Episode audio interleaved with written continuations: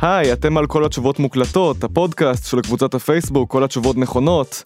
בכל תוכנית נערך כאן מרואיין או מרואיינת שמעניינים את הגולשים שלנו, והגולשים ישאלו אותם שאלות, מה שנקרא אצלנו A M A, Ask Me Anything.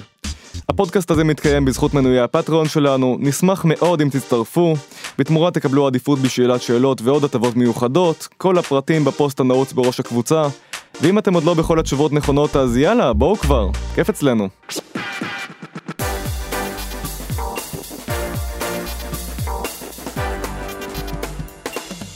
כל התשובות מוקלטות, תוכנית עשרים, אני דור צח. לאט לאט זה קורה. אנחנו מתחילים לצאת מהבתים, להריח את האביב דרך המסכות, לחזור איכשהו לחיים הרגילים בצל הקורונה, לקוות שלא נשמע שוב לעולם את הביטוי בצל הקורונה, ועדיין השגרה האמיתית עוד רחוקה, והקטע הבא מאוד מאוד רלוונטי. Little town, it's a quiet village. Every day, like the one before. Little town full of little people waking up to say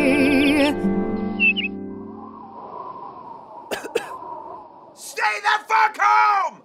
היי לי להב. שלום. יש. ייי. Uh, אני מאוד שמח שעשית את הוידאו הזה ככה שהפואנטה עוברת גם באודיו. נכון, אני מאוד... בדיוק חושב, זה ממש הפתיע אותי וגם אני ממש שמחה שלא אני שרתי את זה בסוף, כי עכשיו זה ממש מביך אותי. לקחתי מישהי אחרת. ייתכן שיהיו עוד הפתעות בהמשך בתחום הזה. אוי לא. אוי כן. אה... Uh, אז הקורונה באמת השפיעה על כולנו, לך היא ממש התנקלה באופן אישי. את, 아, כן. כן, את בדרך כלל חיה בלוס אנג'לס, אבל בשבועות האחרונים היית פה בבידוד בתל אביב, mm-hmm. חלית בקורונה, החלמת, נכנסת למיליון מדורי גיהנום של בירוקרטיה ובדיקות שעבדו, ועכשיו את uh, פה איתנו. עכשיו אני פה, כול, כול, אני לא חושבת שיש מישהו שלא יודע, אני מעדכנת uh, בפייסבוק שלי כל הזמן uh, את מצבי, ואפילו היום הייתה התרגשות, נרשמה התרגשות מיוחדת כשהעליתי תמונה שלי מסתובבת בחוץ במושבה האמריקאית, ליד איפה שאני גרה, אז כן, יאי, אני בחוץ. כמה זמן היית נעולה? הוא שבוע, חודש ושבועיים בערך, חודש ושבועיים, וכשדיברתי עם הרופא שלי ואמרתי, מה קורה? וזה, ארבעים יום, הוא אמר כזה, אה, באמת, וואו, הקפדת, כל הכבוד, וואו, זכנונית. מה זה, את כאילו? וואו, כל הכבוד, אני כזה, כן, אמרו לי. הוא כזה, כן, אבל די, את בריאה, ואני כזה, אבל אסור לי. כי באמת, הם התקשרו, והיו צריכים כל פעם לוודא שאני בבית, ושאף שאני לא יוצאת אף פעם. באיזשהו שלב גם שוטרים הגיעו לבדוק שאני בבית, אבל הם הגיעו לבית של אבא שלי. אורן ענה לטלפון, הם התקשרו אליו ואמרו, איפה אתם? אנחנו מחוץ לבית שלכם. אורן אמר, אני לא רואה אותך. הם אמרו את הכתובת של אבא שלי, הוא אמר, אה, לא, זה הכתובת של... של אבא של אשתי. אנחנו, תמיד שאנחנו מדברים עם רשויות, אנחנו מאוד אשתי, בעלי, זה נורא מצחיק. וכן, אמרנו להם, לא, אנחנו פה בתל אביב, אמרו, אה, טוב, תשארו שם, כן? לא למסעים לפעול לבדוק. אורן, רק נגיד זה אורן מנדלביץ', בן זוגך, שותפך ליצירה, נדבר עוד בהמשך קצת על יצירה זוגית. נכון. קיצר חודש בשבועיים, ועכשיו סוף סוף אני בחוץ. איך זה היה לעבור פתאום, גם לחזור לישראל, גם לעבור לצורה מאוד מאוד חדה, לאורח חיים אחר לגמרי? אני בסדר עם שינויים.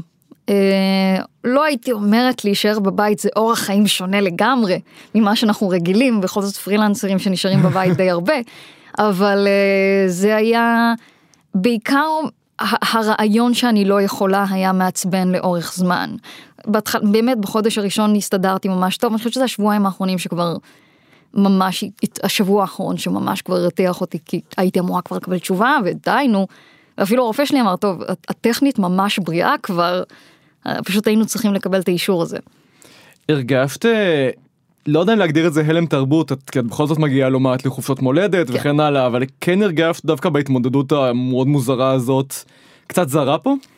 לא, לא, לא, לא היה הלם תרבות, יצאתי פשוט עם חברה החוצה, וגם לראות אנשים מסכות, וגם היא דיברה איך היא רואה לאן דברים הולכים ללכת, אז אני חושבת נחת עליי כובד העניין של המגפה הזאת, פשוט בגלל שבבית אתה כזה, זה אתה מול, אתה יודע, פיקסלים ו- ו- וחדשות ודברים בקטנה, אז אתה לא בחוץ, אתה לא רואה את השינויים. אז אני חושבת שיצאתי, אז פתאום הייתי כזה, אה, וואו, יש מגפה. ואז, אבל מבחינה ישראלית לא, לא, לא, לא יכולה להגיד, לא, לא, מה כזה, או, אני בישראל. אז למי שככה איכשהו הגיע לפודקאסט ולא מכיר אותך, אני לא יודע איך זה הגיוני, אבל בסדר, נספר שאת יוצרת אנימציה מאוד פופולרית ברשת, להראות שלך ביוטיוב אונלי, לי יש קרוב ל-ארבע מאות אלף מנויים, הסרטונים שלך במצטבר הגיעו לקרוב ל-ארבעים מיליון צפיות, תמצאו שם המון המון פרודיות על יצירות מוכרות, היפה והחיה ששמענו עכשיו, דוקטור רות, צעצוע של סיפור, פרוזן, וגם שילובים לא צפויים בין יצירות, מה שנקרא משאפים. אילו תגובות את מקבלת גם מעריצים וגם היוצרים עצמם אם מגיבים לך? אנשים שצופים, זה פשוט, אנשים שצופים בזה לא ממש רואים את הבן אדם מאחור, הם רואים אנימציה. אז זה לא ממש, תמיד אומרים they, the people who made this, כאילו הם לא בודקים לבדוק מזה, ואני מבינה, אני מבינה את זה, כשאתה רואה אנימציה קשה לך קצת לראות שיש שם בן אדם, אז מבחינת צופים הם פשוט צופים בזה ומתלהבים ו... וזהו, תגובות רגילות שיקבל כל סרטון ויראלי. מבחינת היוצרים, ותגובות אוהדות ומגניבות, וכמובן שככל שזה אנשים שאני יותר מעריכה ומכירה, ככה זה יותר מגניב לי. וכן, וגם מקבלים תגובות די מגניבות מאנשים או שעבדו על הדברים שעשינו להם פרודיה, או שחקנים. בדרך כלל שחקנים ממש אוהבים לשתף את הדברים האלה, זה נורא מגניב. יש תגובה אחת שאת זוכרת במיוחד, שהיית כזה, "Oh my God, אני לא מאמינה שזה קרה"? לא היה לי שום תגובה של "אני לא מאמינה", זה היה פשוט כזה קול. היה שני דברים שהיו כזה, "וואו", שאחד זה, עשו מעין סרטון עם טוני הייל מהרסטר דיבלופמנט, שהוא צופה בפרודיות. אז אחת הפרודיות שהוא צפה בהם, זה היה שלי, אז זה היה מגניב לראות אותו מגיב לזה, זה היה קול. והוא אומר את השם שלי, אז זה כזה, "וואו". כאילו, good job, לי, ואני כזה, וואו. איזה כיף שיש לך שם קצר, כאילו, איזה נוח זה. ושהוא ידע להעיית אותו, הרבה אמריקאים, בגלל שאני כותבת את זה באנגלית L-E-I-G-H, שזה איות בריטי. אמא שלי פשוט מאוד אהבה את ויויאן לי, השחקנית, שהיא כותבת ככה את השם שלה, אז היא רצתה שזה יהיה האיות שלי, אז הרבה אמריקאים אומרים לי, אבל הוא ידע להגיד את זה, אז זה היה מגניב, וגם זכרי ליווי שלח לי הודעה אישית, אחרי התור הזה, הסרטון הזה של תור, ואמר שאני מאוד מגניבה, והוא רוצה לדעת אם יש לי ייצוג, ואז הוא בחיים לא ענה לי מאז, אז... טוב, זה לפחות משהו. כבר אוף, בסדר, יום אחד ניפגע. היו לך גם הסתבכויות עם זה, ענייני זכויות יוצרים, או דברים כאלה, בכל זאת? לא היה. הכי הייתי בלחץ על הפרוזן, כי זה דיזני, ודיזני משוגעים, והסטרנג'ר טינגס, כי עשינו... בסרטון של Stranger Things עשינו יצירה שהיא sound alike של המוזיקה המקורית שם, ואם היה מגיע, בוא נגיד, איך אומרים, פרופסור למוזיקה, מישהו שכאילו אמור להבין בעניינים האלה וצריך להחליט אם הוא זכאי תביעה או לא, הייתי זכאית בגלל שהסידור של האקורדים זה בדיוק אותו סידור אקורדים, פשוט עם סאונד שונה, כי התלבטתי עם הפסנתרן אם לעשות את זה לגמרי שונה, או על אותו סידור מנגינה אחרת. אני העדפתי את זה ככה, כי זה היה נראה לי כל כך הרבה יותר קריא, ואמרתי, טוב, לא נראה לי שהם יביאו לשם איזה מישהו. ובאמת לא. ומוזיאון שולץ, אני חושבת, זה נמצא אצלם בכספת, כי צ'ארלס וצ'ולסקי מתים על זה, נטפליקס שיתפו את זה, אז גם דיזני לא שיתפו את זה, כי בכל זאת זה מבוגרים, אבל לא, לא אמרו לי כלום. את חושבת שזה כיוון שהתרבות יותר ויותר תלך אליו, של סרטוני מטה לקהלים ספציפי של מעריצים? כבר הלכה, ולא הייתי אומרת שזה, קשה להגיד שזה קהלים ספציפיים, כי אני מאוד נזהרת לא לעשות דברים שהם יותר מדי נישה, mm-hmm.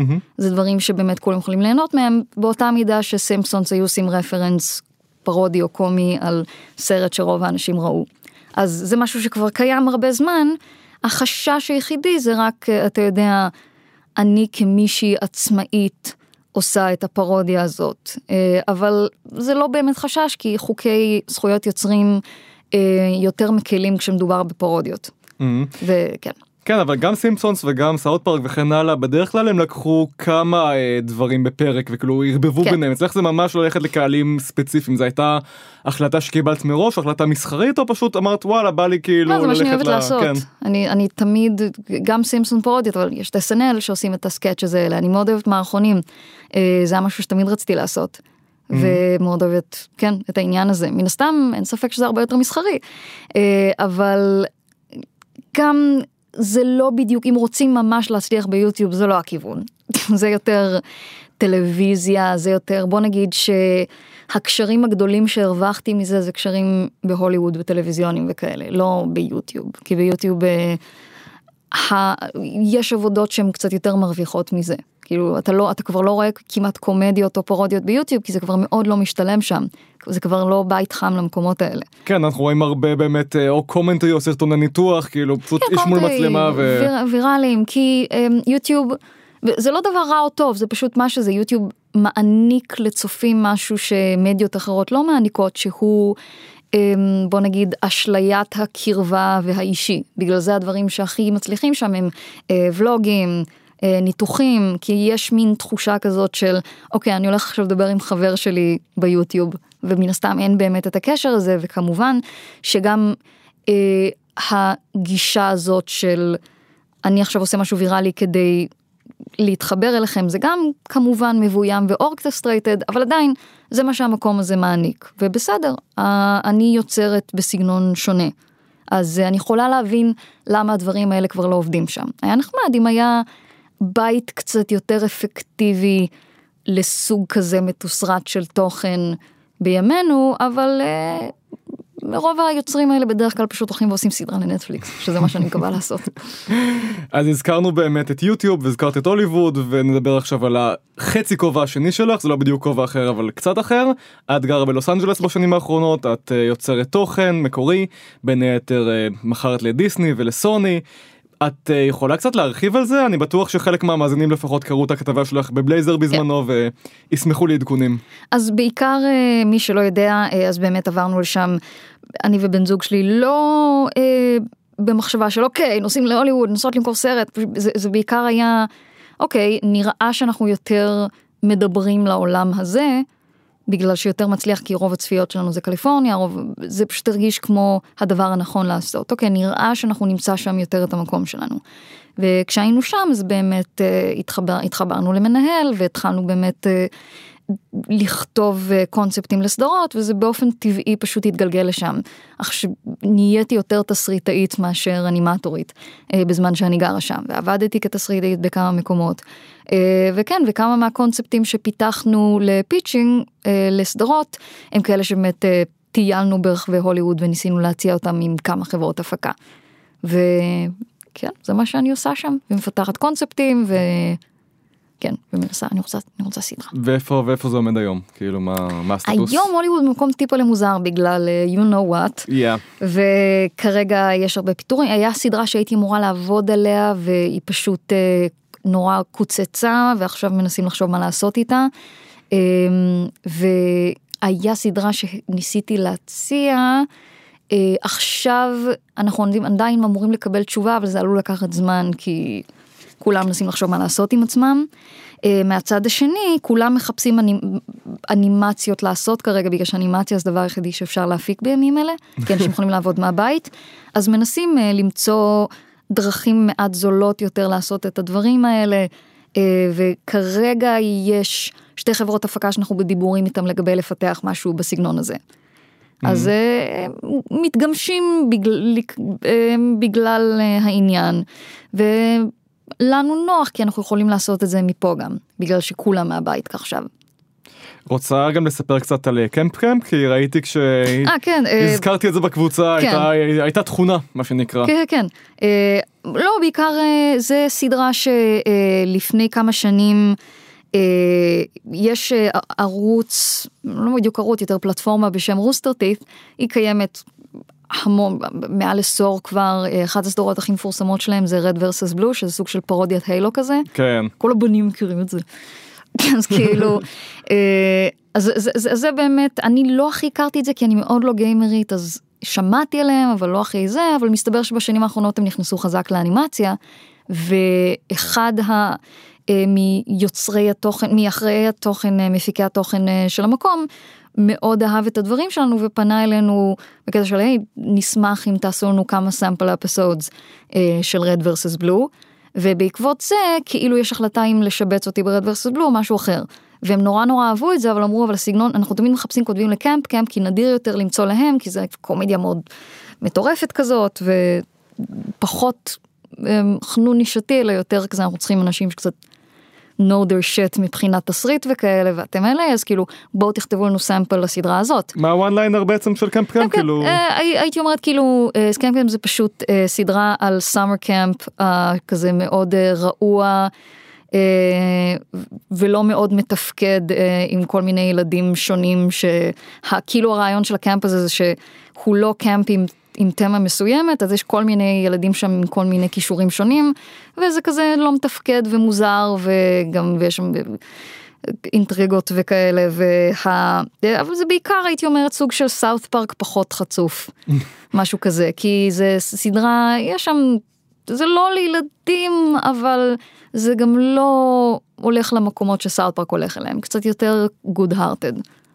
נשמע קצת כמו הילדות שלי ברמת גן, בקייטנות, כן. אולי תצפה. כשמבקשים באמת לספר סיפור אחד על הוליווד, כאילו, אחד שאת זוכרת שלא יוצא לך מהראש בחיים, מה את מספרת? יש כל מיני, באמת, כאילו, הלא יוצא לך מהראש, יש חיובי, יש שלילי, יש כל מיני, אני מנסה לחשוב על משהו שהוא הקווינטסנשל הוליווד על אמת. קשה פשוט בגלל שזה באמת נורא משתנה ממקום למקום, כי כל חברת הפקה וכל ערוץ, נורא שונים אחד מהשני, רוצים דברים שונים, הטמפרמנטים נורא נורא שונים. יש אחד שתמיד אני זוכרת, אבל הוא באמת פשוט לא החוויה שהיא בדרך כלל שלנו שם. שזה תמיד סיפור שאני מספרת כדי, וואו, הסיפור ההוא. אבל זה גם חברה שטיפה לא ידועה לשמצה, אבל שכבר היו איתה דברים, שהיו איתם בלגנים, ולכל אחד יש להם את הסיפור המוזר מהם. אוקיי. אז, אבל, אבל עדיין, זה, זה סיפור מלחיץ כזה, אז, אז הנה. וזה פשוט, זה לא כדי להלחיץ אתכם מהוליווד, כי האמת היא שזה פשוט, זאת לא החוויה הרגילה שלי משם. רוב חוויות שלי עם הפקות שם מקסימות, הם מאוד מאוד רוצים לצחוק. האמריקאים באופן כללי רוצים לצחוק, כאילו הם, הם באמת, נגיד אתה הולך בארץ לסרט קומדיה, יש איזה איפוק. אנשים צוחקים, אבל יש בגדול איזה איפוק. יש את המצחיק, כאילו בחדרי כותבים, כאילו, מצחיק. כן, בדיוק. אבל באלי זה כאילו, האמריקאים כל כך רוצים לצחוק, אני זוכרת שהייתי מקרינה סרטונים שלי, באמת צוחקים כל כך חזק, שחשבתי עצמי, יו, תרגעו, יו, די, זה לא כזה מצחיק, וכאילו, אז הם נורא רוצים, אז, אז בדרך כלל בחברות הפקה זה באמת, אתה אומר, בדיחות הם יצחקו, כי הם נורא, הם נורא בעדך, או שהם רוצים להיות אמריקאים מנומסים, ספציפית בחברת הפקה הזאת, הלכנו, והיה שם איש גדול כזה, וקצת מלחיץ, ש... כאילו בחברת הפקה הזאת יש להם, אתה יודע, הם כזה ברוז קצת, אז mm-hmm. יש להם מין אה, בר כזה קטן בחברת הפקה, והם כזה רוצים לשתות משהו, השעה הייתה עשר בבוקר, לא, אנחנו לא רוצים לשתות משהו, you insane nut cases, אנחנו היינו כזה, אה, לא, גם לא היינו הכי קטנים, וכאילו בגובה, ולא, thank you, thank you, כזה, והבחור הגדול הזה, שהוא כזה, המפיק הראשי שם, you sure, כאילו, זה היום הולדת שלי, בואו תשתו משהו, ואנחנו כזה צוחקים, לא, אם נשתה משהו, אנחנו נרדם לכם על הספה, אני ואורן לא שותים, ואוקיי, בסדר, קיצר, אנחנו עושים את הפיץ', ובינתיים והמפיק הזה, שהוא כבר שיקור, הוא כזה מסתכל עלינו ככה, והוא לא אומר כלום לאורך כל הפיץ'. בינתיים האחרים מדברים איתנו, היה פיץ' דווקא בסדר, כאילו נותנים דוגמאות, אנחנו נותנים דוגמאות, בסדר, אנחנו מסיימים את הפיץ', אנחנו שואלים, יש לכם שאלות?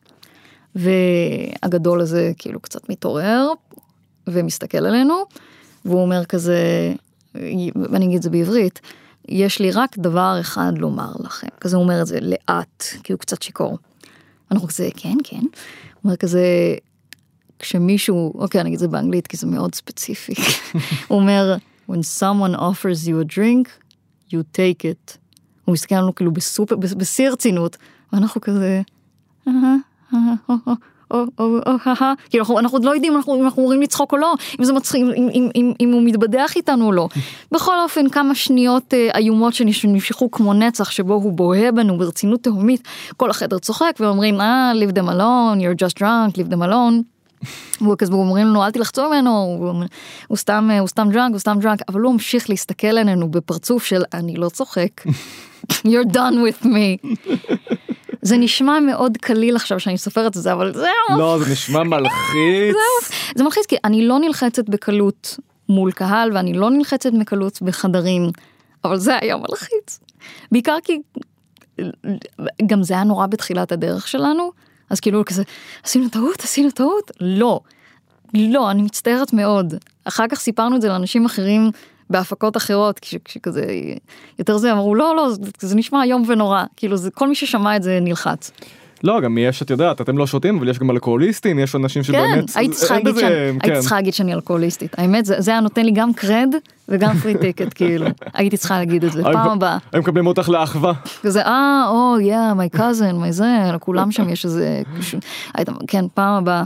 זו הטקטיקה, אין ספק. אז נלך מפה לשאלה באמת הכי מתבקשת.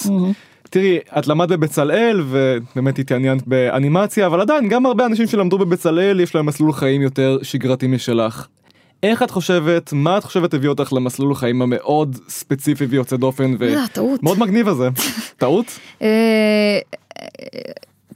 שמע, הרבה אנשים כאילו, גם כשנסענו ללוס אנג'לס וגם עכשיו, כזה, או, את נוסעת ללוס אנג'לס, to make it in the big place, וזה, ו... ואף פעם אני לא הרגשתי כאילו שכזה, אוקיי, עכשיו ננסה לקחת את גורלנו, אז אף פעם לא היה ככה, זה היה כזה, אוקיי, אין לי מה לחפש פה, אולי שם יהיה לי מה לחפש, כי כשיצאתי מבצלאל, זה היה מאוד כזה, קצת בשן ועין, של אוקיי, אני לא, אני לא טובה בכלום, ואני לא מתאימה לעשות כלום, אז I'll just lay low, וקווה שאני יכולה לקבל עבודה, ואז, כשהתחילה הצליחנו לערוץ, אז זה היה לא פה בכלל, כאילו, כן היה פה, אנשים שמו לב, אבל רוב התשומת לב הייתה מחול. אז חשבנו, אה, אולי שם. בגלל זה אנשים, הרבה פעמים אומרים, אנשים אומרים לי, איך, כאילו, זה ה... זה הגול, נכון? כאילו, עכשיו אני עושה פה, אבל בסופו של דבר, אמריקה, ואני אומרת, לא, אני לא רואה את זה בכלל בתור זה הגול. אם היה מצליח לי פה, הייתי נשארת פה. אני לא... וואלה. כן, אני לא מחפת לי, אני מרוויחה כסף וכיף לי, אני לא מחפשת לעשות את the biggest thing ever. ואז, אז לא, אני בכלל לא רואה את זה ככה, אני רואה את זה בתור, אם עובד לך מה שאתה עושה כאן, זה מגניב, אני לא רואה את זה כשאיפה קטנה או גדולה או בינונית, אני רואה את זה כ... אני אוהב ליצור בעברית, אני אוהבת ליצור באנגלית, אני... יצא שאני שם, אם הייתי יודעת שבלונדון יעבוד לי, הייתי טסה לשם. זה כאילו מאוד עניין של מה אני חושבת, לאן אני חושבת שאני מתאימה. אז, אז לשם הייתה התאמה. אחרי שאני אומרת את זה, בכל זאת אם יש אנשים אחרים שזה מתאים להם, אצלי הכיוון היה חמישים אחוז טעות, חמישים, לא, חמישים אחוז באמת שורה של מזל וטעויות, וחמישים אחוז עבדתי. אז עשיתי את הערוץ הזה, ו- ונכון שעבדתי עליו הרבה מאוד, אבל אני לא מרגישה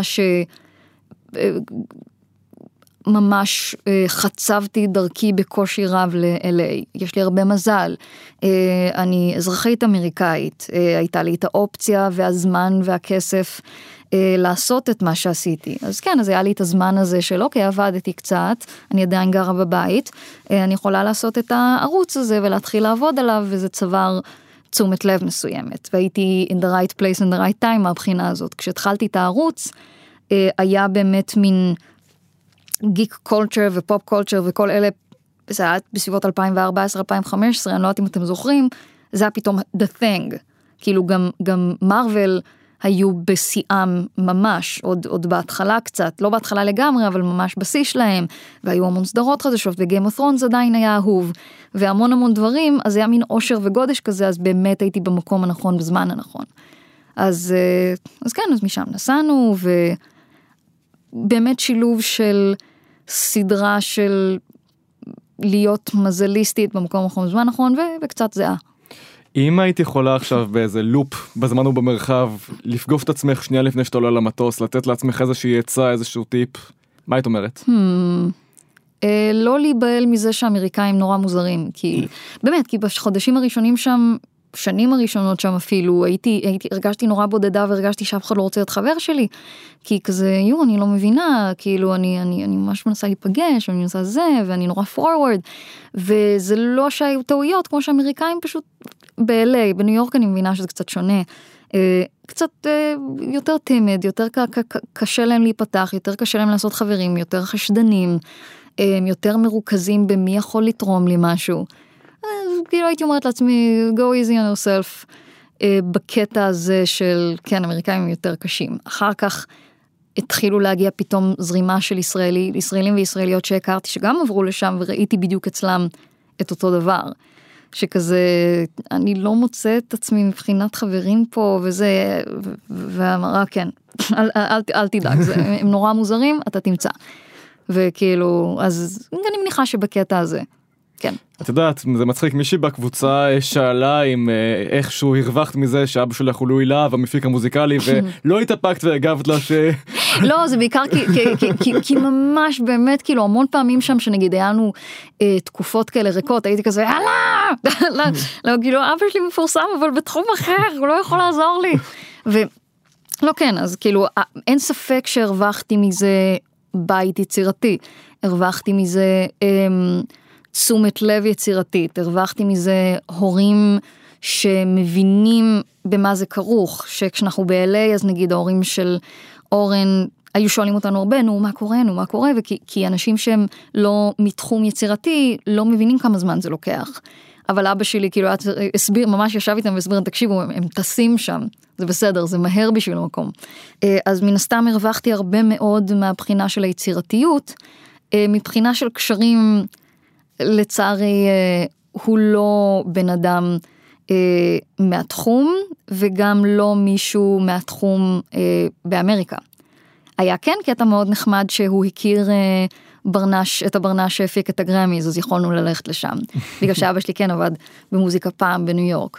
אבל, אה, אבל כן, מעבר לזה, בעיקר אה, אה, הרבה דרייב אומנותי, זה מספק לי, אבל על קשרים, אלוהים ישמור הלוואי. אני חושבת שלאמא שלי יש יותר קשרים... אה, אמריקאים פשוט מזה שהיא מכירה את כולם איכשהו.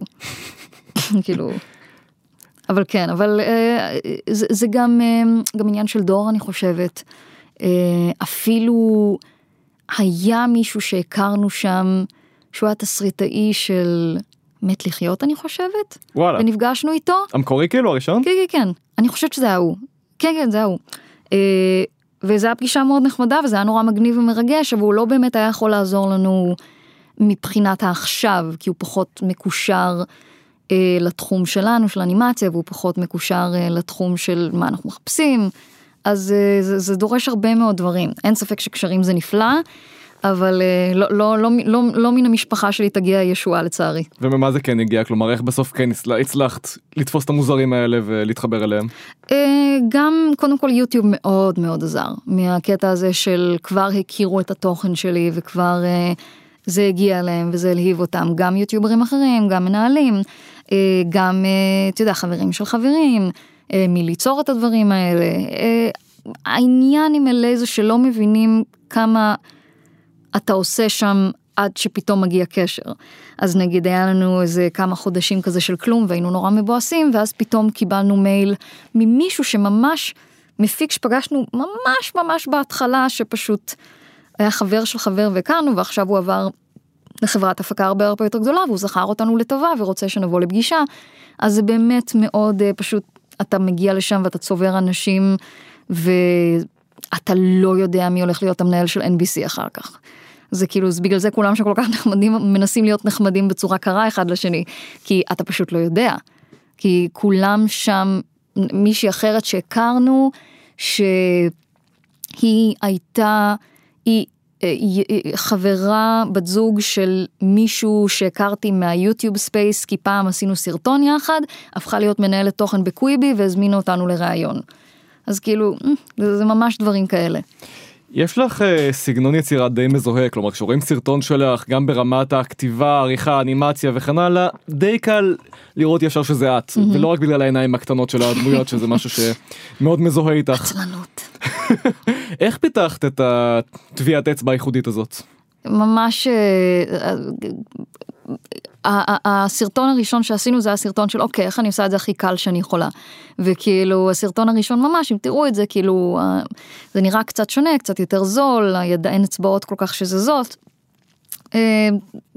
זה היה הכי לצייר מהראש, בלי לחשוב על זה מיד. מה היה הראשון אגב? הראשון, אני חושב, פנגרס. Mm-hmm. שזה נמצא שם איפשהו, ורואים גם שהעיניים קצת ארוכות ושונות, והסגנון קצת פחות מהוקצה, ואז כאילו זה התחיל, מסרטון לסרטון אני כבר שיפצתי את זה יותר, כי אמרתי, טוב, מה, אם זה מצליח, אני לא יכולה להשאיר את זה כזה מכוער, והתחלתי כאילו לאט לאט לשפץ את זה, כדי שזה יגיע למקום שזה עדיין נראה, ו- ואפשר לעצב את זה בצורה יחסית פשוטה, אבל קצת נראה יותר קל לעיכול ויותר קצת נעים. העיניים, אמרתי עצלנות לא סתם, אלא כי עיניים נקודות זה פשוט הכי קל לעשות, לגרום להם לזוז. וגם אני חושבת שזה חמוד ואני אוהבת את זה. אז כן, מהבחינה של העיצוב זה התחיל ממקום מאוד ספונטני, והתחיל להתפתח למקום קצת יותר מחושב. מהירות תמיד משהו שאהבתי בקומדיה, כאילו כמה שיותר מהיר, כמה שיותר דחוס, כמה שיותר טק, טק, טק, טק. זה לחלוטין משהו שהוא מחושב מלכתחילה. כן, וגם הכתיבה אני מניחה. אלה הדברים היותר מחושבים. הסגנון עיצוב, אני, אני כל פעם מופתעת ששואלים אותי זה, כי זה כזה סתם, בעיניי, כאילו זה כל כך סתם. זה, זה באמת הגיע ממקום סופר ספונטני, ופשוט התחיל להיות טיפה ליותר מהודק, כשהבנתי שטוב, מה, מורים שלי הולכים להסתכל על זה, כדאי שזה יראה קצת יותר טוב. אבל יכול להיות שדווקא בגלל ההתחלה שאתה קצת שכונה, אז יש בזה איזה כלילות ש... כן, כן, לגמרי. התחלה הייתה ממש כזה, אה, בוא נעשה סרטון, טוב. אני לא רוצה שזה ייקח יותר משבוע, טוב. ואז לאט לאט זה כבר התחיל להיות קצת יותר, כן. כתבת לו מזמן שאת מחפשת עכשיו פרויקטים חדשים להיכנס אליהם, גם כאנימטורית, גם כיוצרת תוכן. איך את בוחרת, גם בפרויקטים שלך, גם בפרויקטים של אחרים, עם מי לעבוד? אני בראש פתוח, זה לראות אם אני מתאימה לפרויקט. היה מישהו שפנה עליי ואמרתי לו שאני פשוט, זה נראה נפלא, אבל אני לא הבן אדם לזה, הוא צריך מישהו עם יכולות שונות משלי. כן, זה שילוב של האם אני יכולה לתרום לפרויקט הזה, האם נראה לי כמו משהו שיהיה לי כיף לעשות. עכשיו יש מישהי זאת ששרה את בל, היא רוצה שאני אעשה לה קליפ לאיזה שיר שלה, וזה פשוט פרודיה על דמות מסוימת, אז, אז, אז הדמות בעיקר הדליקה אותי, כי יהיה בה, אני לא אספר על זה עדיין, אבל יהיה בה משהו פשוט שתמיד רציתי לנסות לעשות אנימציה בשבילו, אז כאילו, אז, אז אמרתי, אוי, אני נורא, נורא בא לי, אז כן, מין שילוב של כל מיני גורמים שהם לאו דווקא סוג מסוים של אנשים, אלא אם זה מדליק אותי ומגניב לי, וכן. ומה למדת על עצמך, או בכלל מסרטונים משותפים שעשית עם יוצרים אחרים? לא עשיתי המון, כי בדרך כלל לוקחים אותי בתור יוצרת תוכן באופן כללי, אז נגיד עבדתי עם ערוץ האנימציה How It Should Have Ended, הם הזמינו ממני סרטון שלם, כאילו שהוא גם כתוב, גם אנימציה, אז כאילו כמה סרטונים כאלה, אני נורא אוהבת לעבוד עם אנשים אחרים. אני נורא, בעיקר עבדתי עם אנשים אחרים ככותבת, בגלל שבדרך כלל כשרוצים ממני אנימציה, רוצים ממני הכל. אז הם לא נותנים, הם לא נותנים יותר מדי. הבחורה הספציפית הזאת שאני הולכת לעשות את הקליפ נותנת המון, וזה נורא כיף. כאילו אומרת לה, את רוצה, אני כזאת נותנת לה דוגמה, הוא, מה דעתך על העיצוב הזה, מה זה? באמת, לא, אני רוצה את העיצוב שלך, אני רוצה שתראה בסגנון שלך, אני רוצה שתראה כמו הנסיכות שלך, אני כזה, זה כיף, היא יודעת מה היא רוצה, נפלא. יש. כן, מעולה. וגם היא לא מתביישת לומר את זה, כאילו תיקשו חייתי. כן. זה טיפ שלך באופן כללי, כאילו לעבודה מול אנימטורים ומול יוצרים, כאילו תגידו מה אתם רוצים. נורא תלוי בבן אדם. זה כאילו, יש, יהיו אנשים שקצת יותר זה, נורא תלוי בבן אדם, בפרויקט, מבחינת אנימציה, אבל מן הסתם כמה שיותר אינפורמציה, כך יותר טוב, אין ספק. מיוחד אם אתם עושים אנימציה לתוכן שלהם, אז כאילו מאוד מאוד מאוד עוזר, גם שתדעו לתת טיפים, אבל גם שכאילו הם לסמוך עליהם שהם יודעים מה הם רוצים. ולקרוא אותם. יש אנשים שיותר אוהבים שנותנים טיפים, יש אנשים שפחות, זה ממש עניין כזה. ככותבת, אני נורא אוהבת להיות בפרויקטים של אחרים, כי קודם כל, אז באמת מבינים שהאנימציה זה קסם, כי מישהו אחר עושה אותה. וגם, לא, וגם אני נורא אוהבת לכתוב, אני נורא אוהבת לקחת נוס... עולם של מישהו אחר וקצת לשחק איתו, ומן הסתם זה יותר קל מהאנימציה. אני לא יורדת פה על תסריטאים, אני בעצמי תסריטאית, אני פשוט אומרת שאין את אותה פיזיות שיש באנימציה בשבילי, יש, יש בזה חופש מאוד כיפי, במיוחד כשזה לכתוב למשהו אחר. אז נורא אני נהנית מזה. הזכרת קומדיה מהירה, הזכרת את How It Should Have Ended. Yeah. Uh, נשמע עכשיו קטע קצר uh, מתוך סרטון שעשית להם, oh. שבו מעריץ ומעריצה של סטאר וורז מנסים להבין איך לעזאזל הטיימליין של הסרטים עובד. Alright. So what's the timeline of this? Is it like before all the other movies? No, no, no. Before episode four, after episode three. But after Rogue One? Uh, no.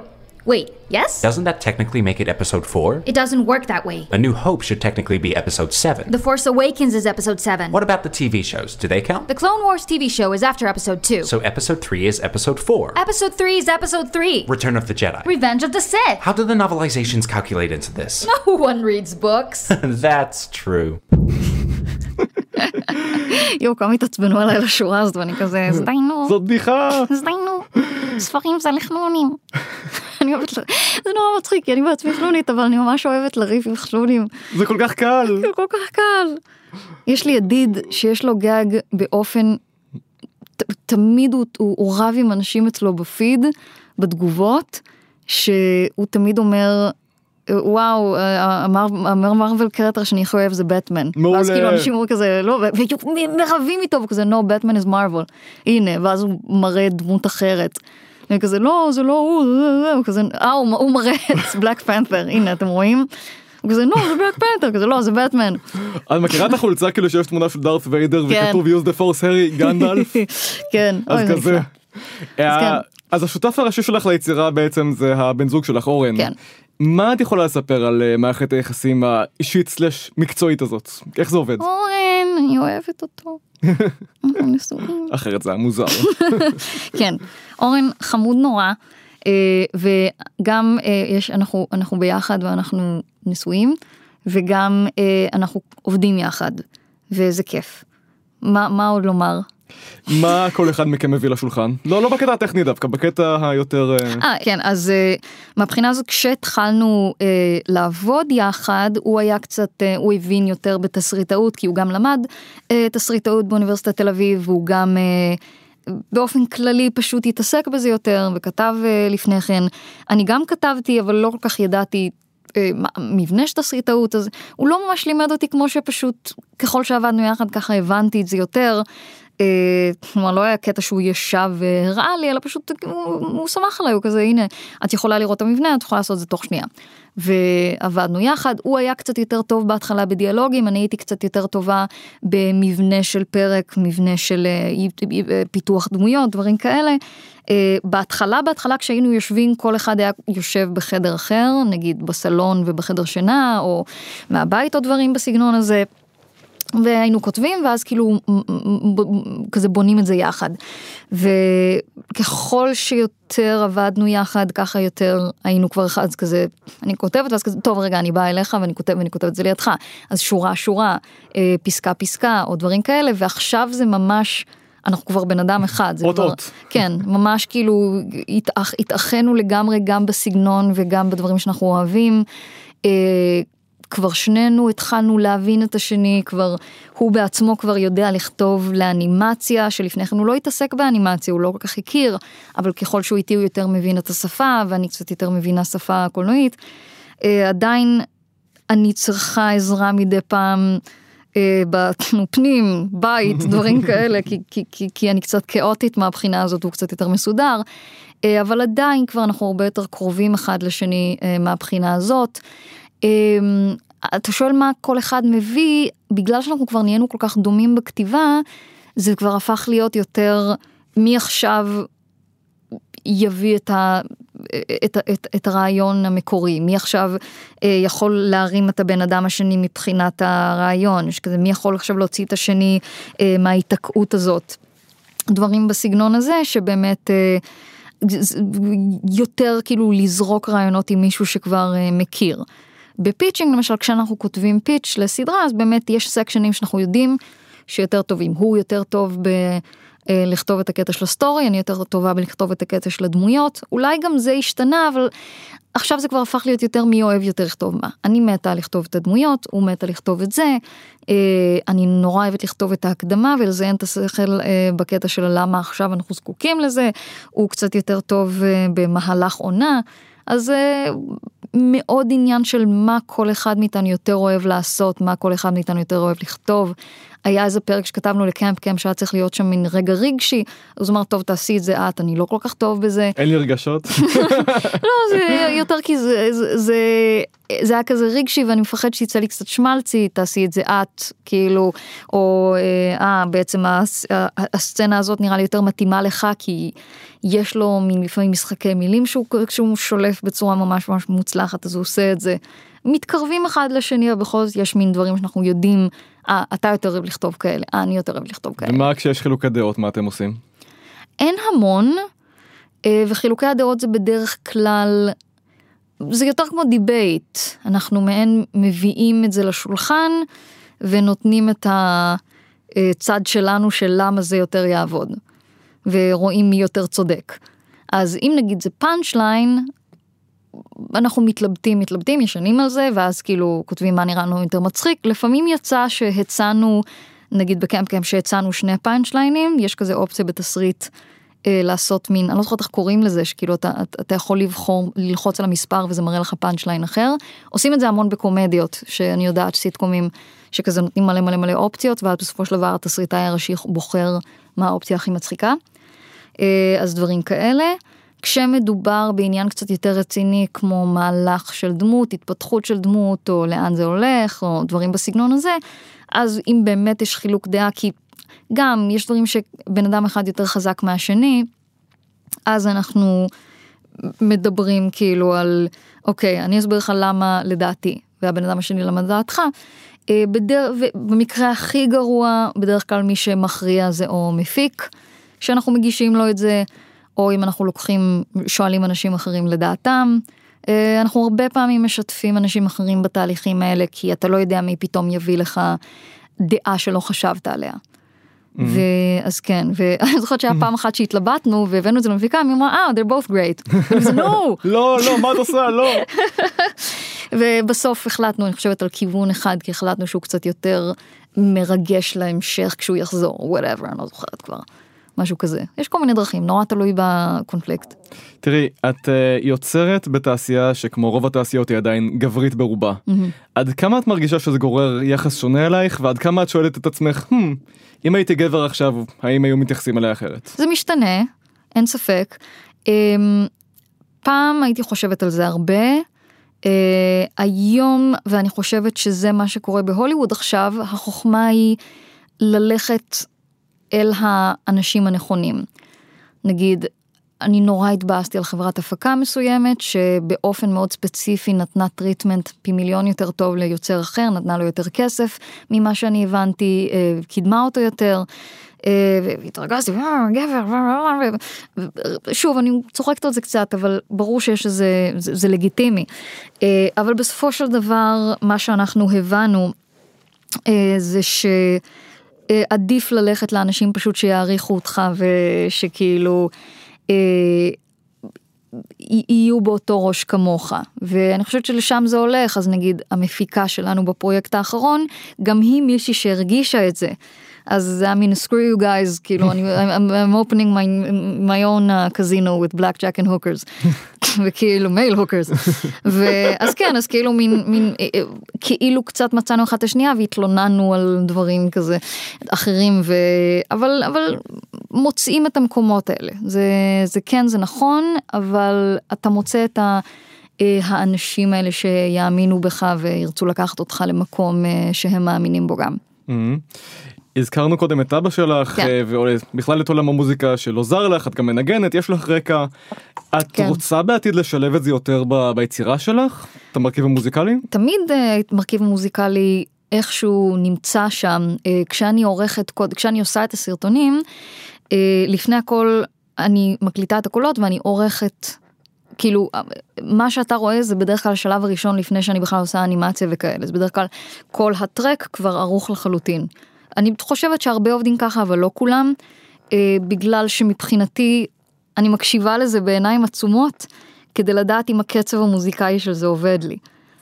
אם זה עובד לי הקצב, לא רק בקטע של האם זה יהיה מספיק זמן בשביל הדמות, האם זה מספיק זה, אלא אני צריכה שמבחינה של סאונד, אני אוהב את הקצב של איך זה נשמע.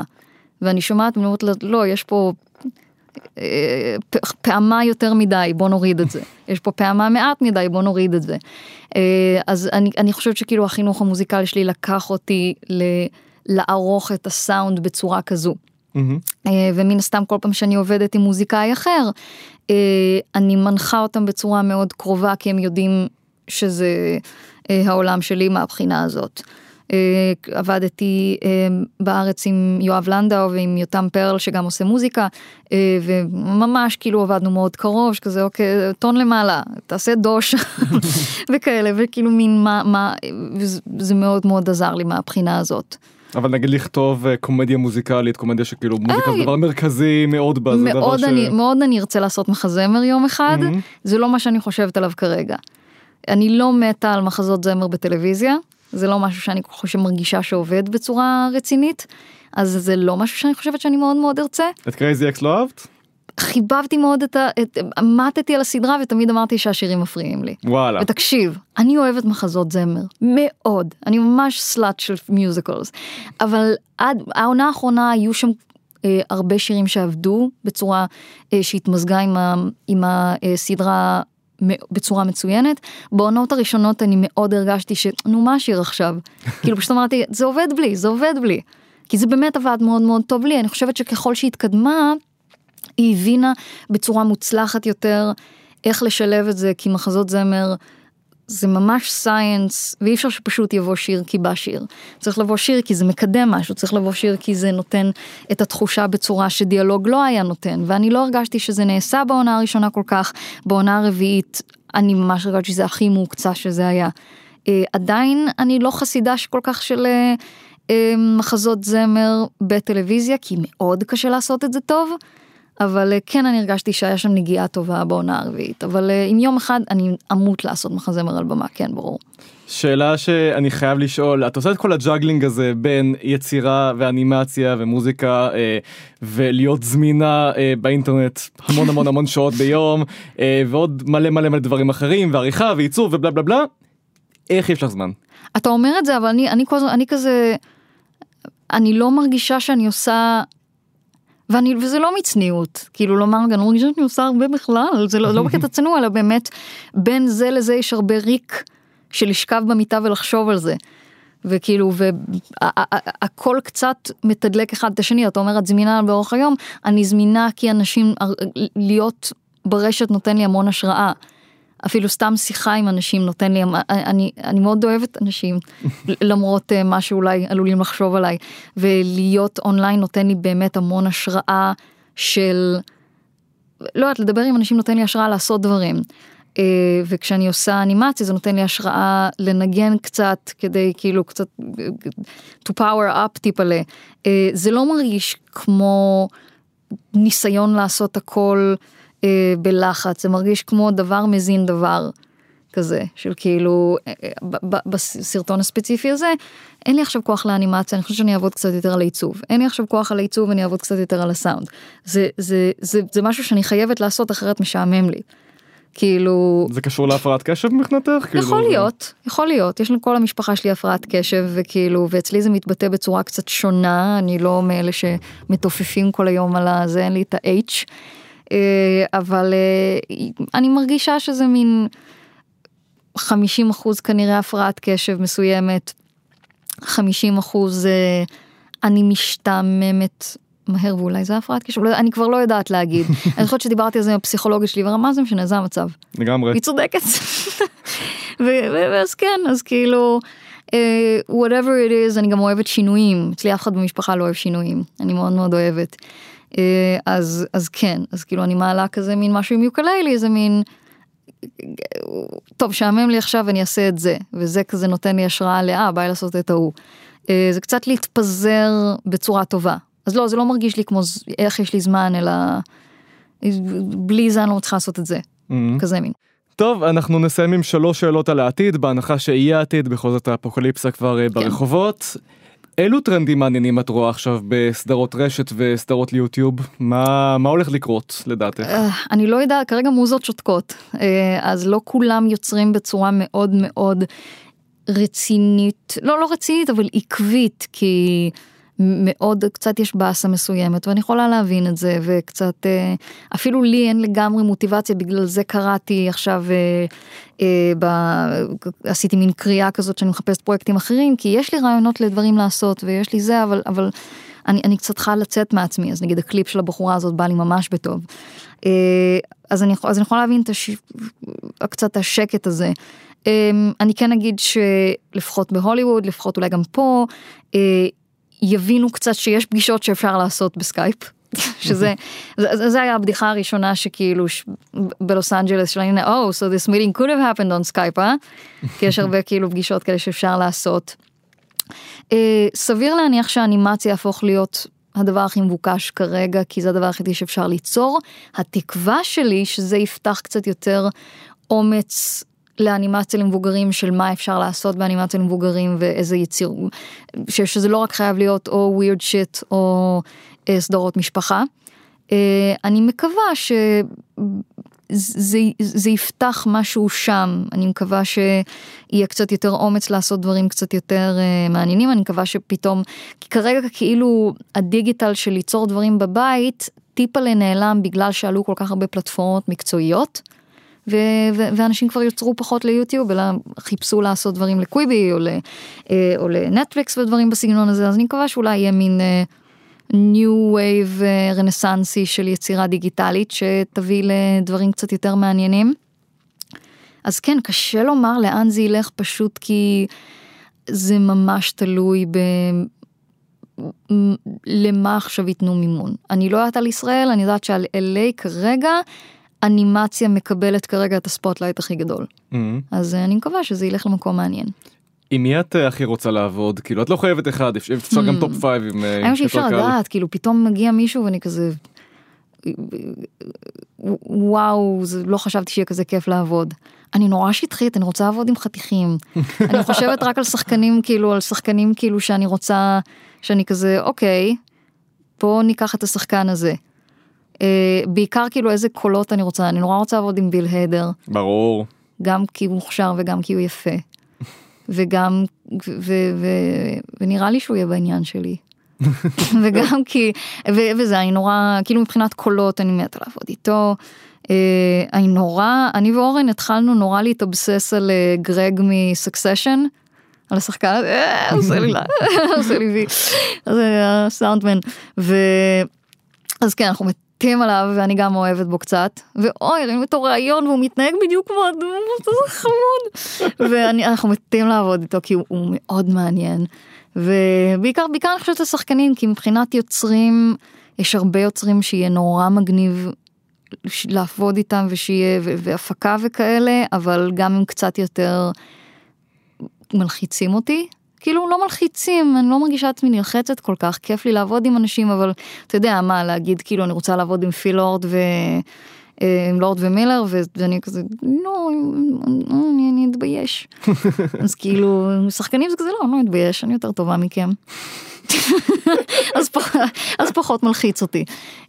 אבל שוב, זה פשוט, אין לי כל כך חלומות מהבחינה הזאת, בעיקר לעבוד עם אנשים ושיראו אותי כאיקול. זה מה שהכי הכיף לי בחודשים האחרונים, עם המפיקה הזאת שהלכנו למקומות והצענו סדרה מסוימת. פשוט, אני חייבת לומר שמהבחינה הזאת, תמיד חשבתי, יו, מה יקרה כשבאמת כאילו נתחיל לעבוד עם אנשים שאני מכירה ואוהבת, כאילו יהיה לי איזה תסמונת מתחזה וכאלה, ופשוט, sorry, אין לי. אני כאילו הולכת למקומות האלה, ואני עושה את הפיץ' הזה, ואני אומרת לי, I need to be here. אני מרגישה ממש בבית שם. זאת אומרת שאין לך הרבה חלומות בתחום באמת של לעבוד עם אנשים אחרים, אבל... לא, אני מאוד רוצה לעבוד עם אנשים אחרים, מאוד מאוד, אבל אני, אני לא יכולה לחשוב על מישהו ספציפי. Mm-hmm. לא, אני, אני בא לשאול אם יש בכל זאת איזשהו חלום מקצועי, איזשהו הר שאת אומרת, אוקיי, יש את ההר הזה ברקע, וכל דבר שאני עושה הוא כאילו אחלה, אבל בסוף אני רוצה להגיע להר הזה. יש איזה משהו כזה? אני לא יודעת מה זה בסוף. אני יודעת שכאילו בזמן הקרוב אני מאוד רוצה למכור סדרה. Mm-hmm. בזמן הקרוב מאוד מאוד מאוד הייתי רוצה, יש לי כמה סדרות שפשוט אני נורא רוצה שיקרו. אני פשוט לא רואה את זה בתור יש גול סופי, כי אני לא יודעת מה אני ארצה עוד חמש שנים. אני יודעת שעכשיו אני מאוד, מאוד אני אשמח אם אחת מההזדמנויות האלה תקרנה ואני אוכל לעשות. עוד יותר עניין נפלא אם אני אוכל להשיג כמה שיותר חברים ישראלים שלי לזה, כי מגיע להם. זה בעיקר בקרוב. אני מאוד אני מאוד מאוד רוצה לעשות, כן, זה, זה, זה יהיה מאוד כיף, ויותר משאני רוצה, היצירות שיש לי שכרגע שאני רוצה לעשות, אני מאוד רוצה לצפות בהן. זה כאילו אני, זה נורא, נורא כיף לי ליצור משהו שאני יודעת שכזה, וואו, בא לי לראות את זה, קורה, כי זה יהיה מגניב. אז כן. לי להב. כן. היה ממש כיף. יש. אני שמח שזה קרה סוף סוף, אנחנו מדברים על זה כבר... ענינו על כל השאלות של האנשים ששאלו שם? כן, כמעט על כולן, כאילו זה בזרימה, זה עבד טוב. אוקיי, יופי. אז אנחנו סיימנו את התוכנית ה-עשרים של כל התשובות מוקלטות, אני דור צח, בצוות אריאל ינאי אפשטיין, אורנת כהן, טליה נרגד חסון ואיתמר שפי, עורך הסאונד הוא כתמיד, אסף רפפורט. תודה גם לזוהר ברטל, שיר קנובלר, נויר אל וקרן סטולריו. הזכרנו עכשיו לסיום שיש לך קצת רקע מוזיקלי, ולכן נפדח אותך קצת. אוי, לא. העלת היום לפייסבוק שיר שביצעתי לו כלילי, והוא מוקדש לדברייך לכל החתולים בעולם. כן. ונראה לי שזה שיר סיום טוב, אז נשמע את זה. אז אני אוריד אוזניות.